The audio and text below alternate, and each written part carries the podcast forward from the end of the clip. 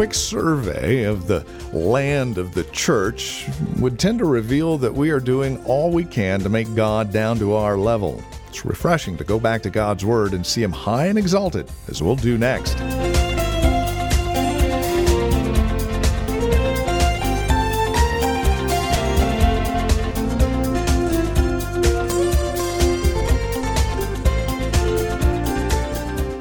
Grace Bible Church here in Redwood City, hello. Welcome to our program. Our teacher and pastor, Steve Converse, will begin a brand new series today. It's simply entitled No One Like God.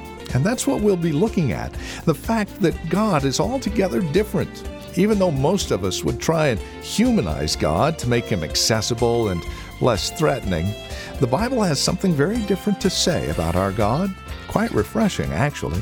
Join us, Romans chapter 11, verses 33 through 35. Here's Pastor Steve Converse now as we get today's broadcast of Graceful Truth underway. If we turn our, our hearts to God's Word. I just want to read our text for us this morning out of Romans chapter 11. We've been in Romans for several weeks now. In Romans chapter 11 for several weeks, excuse me. Romans for several years, I guess. But anyway, uh, I want to look at verse 33 today. Romans chapter 11, verse 33. Paul writes, Oh, the depth of the riches and wisdom and knowledge of God, how unsearchable are his judgments, and how inscrutable his ways. This text of Scripture, all the way down to verse 36, as you continue to read there, it says, For who has known the mind of the Lord, or who has been his counselor, or who has given a gift to him that he might be repaid? For from him and through him and to him are all things. To him be glory forever. Amen. Well, as we begin in verse 33, I kind of want to begin the next series here is No One Like God. No one like God. No one even comes close. And today we want to talk about the perfect knowledge of God in Romans 33. You see there where Paul points out very clearly that he wants us to see the wisdom, the knowledge, the judgments, his ways. And so we want to start off today with the knowledge of God. This really deals with the greatness of God. The greatness of God. It has to do with his wisdom, it has to do with his omniscience. And so the question is asked who knows the mind of God and who is the person that gives God advice? That's what Paul wants to know. The answer very clearly is no one. No one. God's mind can be pondered and, and maybe a little bit understood as we read the scriptures, as the scriptures reveal him to us. But we can never know completely the mind of God because it transcends our ability as humans. He is a God that we can never fully understand him or his ways. Isaiah 55, verses 8 and 9 says this For my thoughts are not your thoughts, neither are my ways your ways, declares the Lord. For as the heavens are higher than the earth, so are my ways higher than your ways, and my thoughts than your thoughts. God's, it's just in a whole other universe, beloved. Isaiah is saying, God's thoughts are not our thoughts, His ways are not our ways. I mean, we think we get it all figured out, right? You know, when we go to God and pray, to pray, pray, God, you do this. This is what you have to do, God. You know, we find ourselves almost telling Him what He needs to do in our lives. And God's, nah, I don't think so. Matter of fact, I'm going to do just the opposite. and, and He does. And it's all for His glory and our good. And see, when you stop and you think of the idea that no one is like God, no one, and then you stop and think about the fact that, you know what? We can know Him personally through the gift of salvation, through the sacrifice of Christ on the cross. I mean, it is really a incredible thing. You know, we have to remember that we are not his counselor. We are not his counselor. And so we see here in this one verse the perfect knowledge of God, the profound wisdom of God, the unsearchable knowledge or the unsearchable judgments of God, and the amazing ways of God. Each one of those is just because of shorter time with communion, we're just going to deal with knowledge today, but even that is difficult. The perfect knowledge of God. Do you know that God does what he pleases when he pleases? And we're just called to praise him for what he does when he does it? I mean, that would be a good lesson for us to start off as we go through life. You just need to stop trying to figure out God. Stop trying to figure out why everything does it this way or simply starts this way or whatever it is. And just learn to trust God by faith. Because you know what? Last time I checked, he knows exactly what he's doing. And the last time I checked, we don't really have a good grasp of what we're doing most of the time. You know, we struggle in that area. Do you know that God sees the future? He knows what's best now and then for us. We don't. How many of you can see the future? How many of you know what your week's going to be like next week? I mean, you may have your little schedule, your little schedule on your iPhone, and you know all this. You don't know what's going to happen. You have the slightest idea. So we need to bow before him and his glory and exalt his worthy name. And that is where Paul is leading here in this chapter, at the end of the chapter. I mean, do you ever stop and think about that? Who are you worshiping? You come faithfully to church every week, maybe Sunday night, maybe Wednesday night. Who are you worshiping? Most people, if they were to be honest, they would probably conclude they're worshiping a God like themselves, a God that they've created in their own image, a God that they feel comfortable with. See, I'm here to tell you this morning, beloved, that God is not like us. But we like to think of him as if he were. Because, you know, we can handle that kind of a God, a God who's brought low like us. We can even dismiss him at times as irrelevant, which we all do, by the way, with the priority in our own lives. The Bible tells us that God rebukes that kind of thinking. God says, to those who treat sin lightly in Psalm 50 21, he says, You thought I was altogether like you, but I will rebuke you and accuse you to your face, God says. See, don't grow too comfortable. God also says, we read in Isaiah 55, My thoughts are not your thoughts, my ways are not your ways. And yet we're constantly, we have this urge to reduce God to our level. It doesn't make any difference how smart you are or how long you've been a Christian. We all kind of fall to that at times. And nobody is above that. So this is just what we do.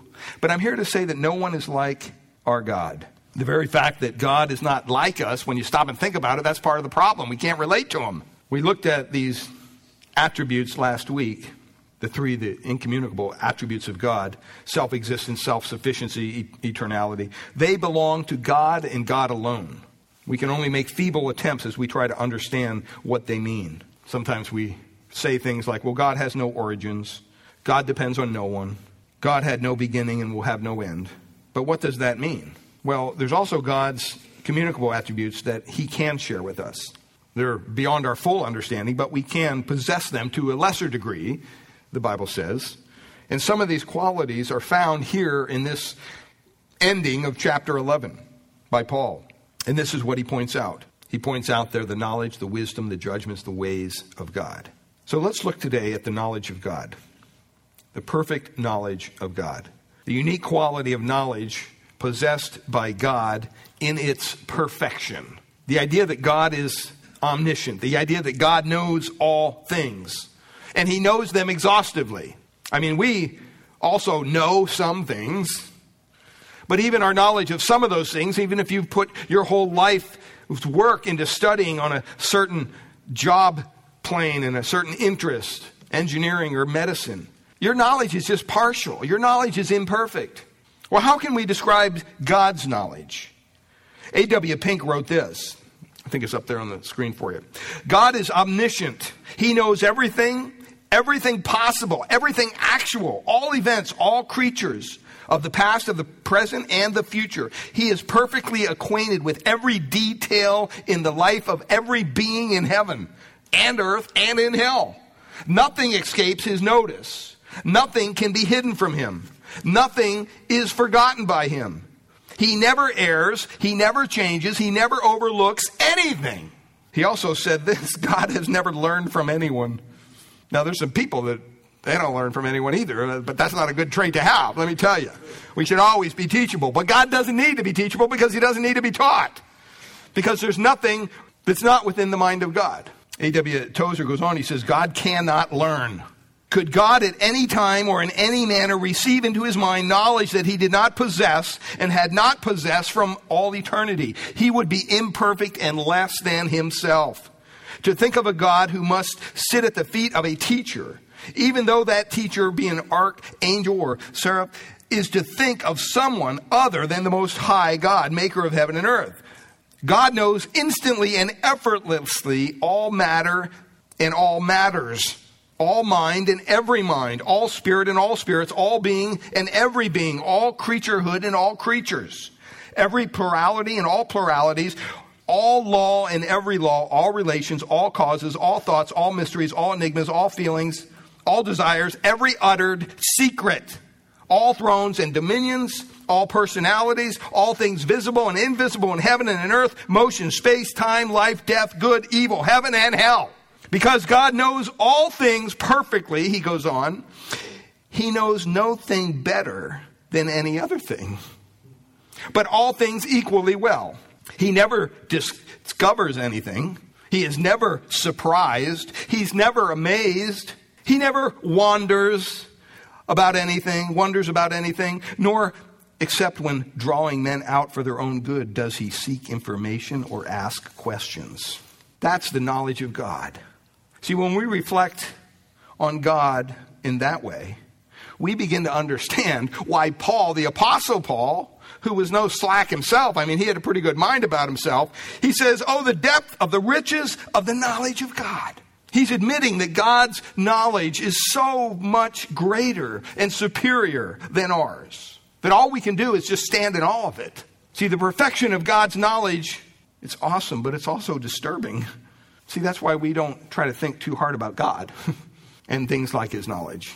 See, if we just think of God about knowing things or other people or the idea that His knowledge is only awesome, it's amusing, almost like a reaction to the response of a, of a bunch of children at school who were asked whether they thought God understood computers. They asked him that. The majority of the kids said, Well, no, how could he? How could he understand? He wasn't, you know, that was their thinking. Does God understand computers? Oh, yes. Every little part of that computer that creates havoc in your life at times. God knows exactly what's wrong with it. Although we know that when we think about God, when we think about it, we consider all that God knows about us. Stop and think about that. What God knows about you, what God knows about me. I mean, we don't mind an ignorant God, someone who doesn't know that, or, or a God who forgets. That's kind of fine. But what are we going to do with a God, the Bible says, before whom all hearts are open, all desires known? I mean, that's kind of threatening. I'm reminded as a youth pastor, and even I see my daughter and, and son in law doing this with their kids once in a while. They'll say, You know, I'm going to ask you a question. A kid get in trouble in the youth group. I'd bring him in the office. Hey, i am going to ask you some questions about what happened on the retreat or whatever they got in trouble for. And I said, I just want you to know the questions I'm asking you, I already know the answers to. I'm just letting you know right up front. I already know the answers. And then I would ask the questions. And, you know, a lot of times when you think of God already knows the answers. He already knows everything about us. God's knowledge about believers is complete. About everybody, it's complete. Well, let's look at just four things here quickly about the perfect knowledge of God. When we think of, of God's perfect knowledge, when we think of a God who, who is so vast, so far superior to us, what should that do? Well, first of all, it should humble us. It should humble us. I think here of, of Job in the Old Testament. I mean, stop and think. God allowed Satan to attack righteous Job to demonstrate that a believer is able to love God solely for who he is and not merely for the blessings. We sang the song this morning. He gives and takes away. But blessed be the name of the Lord. So Satan attacks Job. Well, what does he do to Job? You know the story. He took away his possessions, killed his children. Wait a minute, he killed his children. He killed his children. He eventually attacked his health. I mean, Job was basically reduced to total misery in life.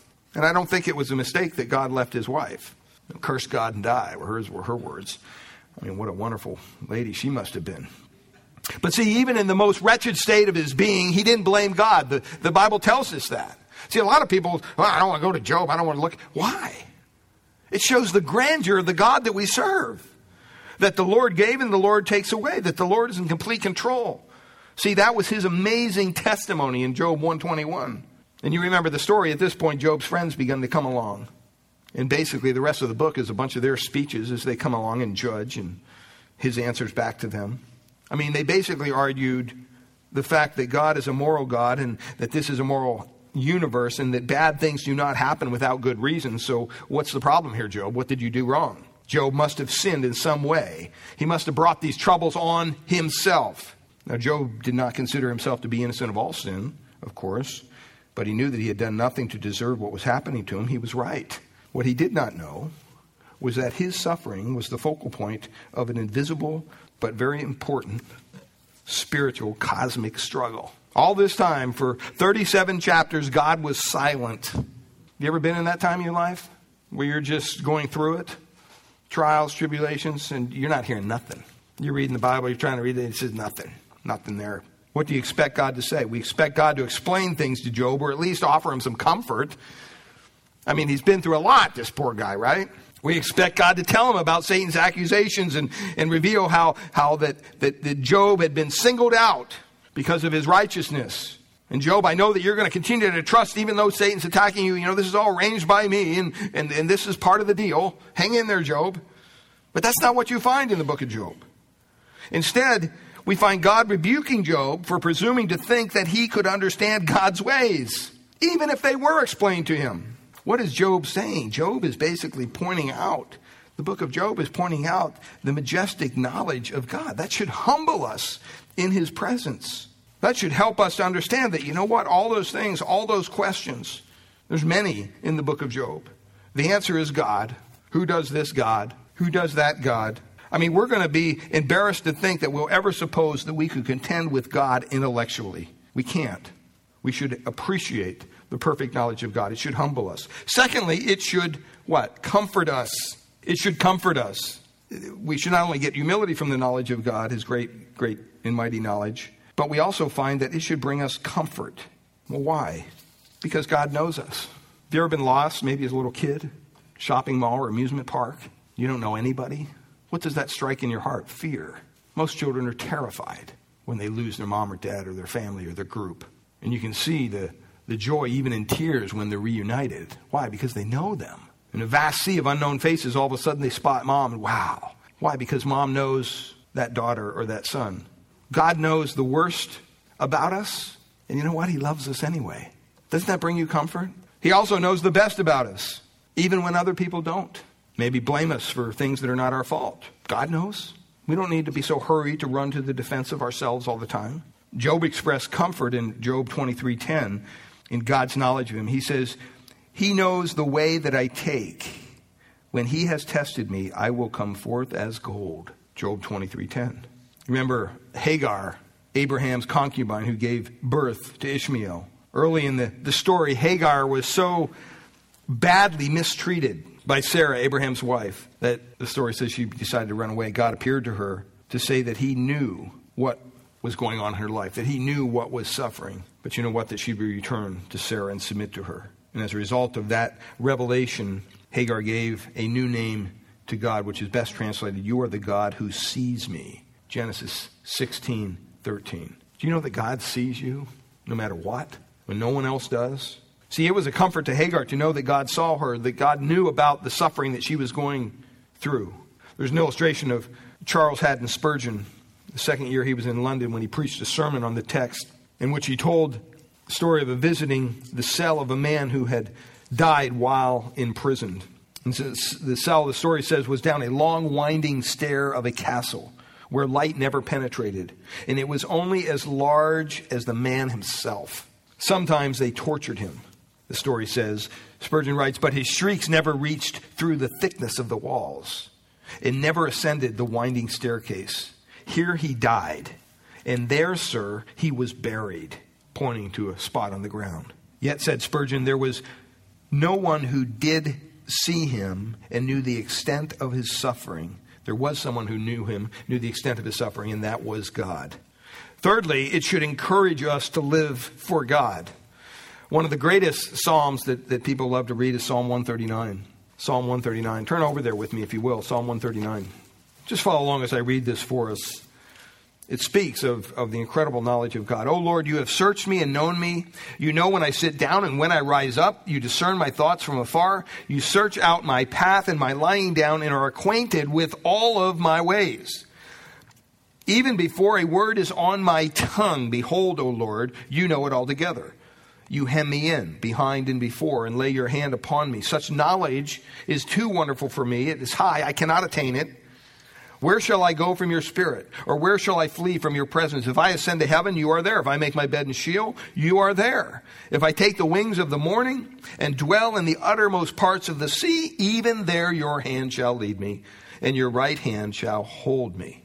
If I say, Surely the darkness shall cover me, and the light about me be night. Even the darkness is not dark to you, and the night is bright as the day. For darkness is as light with you.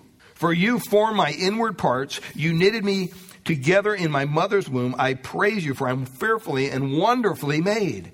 Wonderful are your works. My soul knows it very well. My frame was not hidden from you when I was being made in secret, intricately woven in the depths of the earth. Your eyes saw my unformed substance. In your book were written every one of them, the days that were formed for me, when as the, yet there was none of them. How precious to me are your thoughts, O God.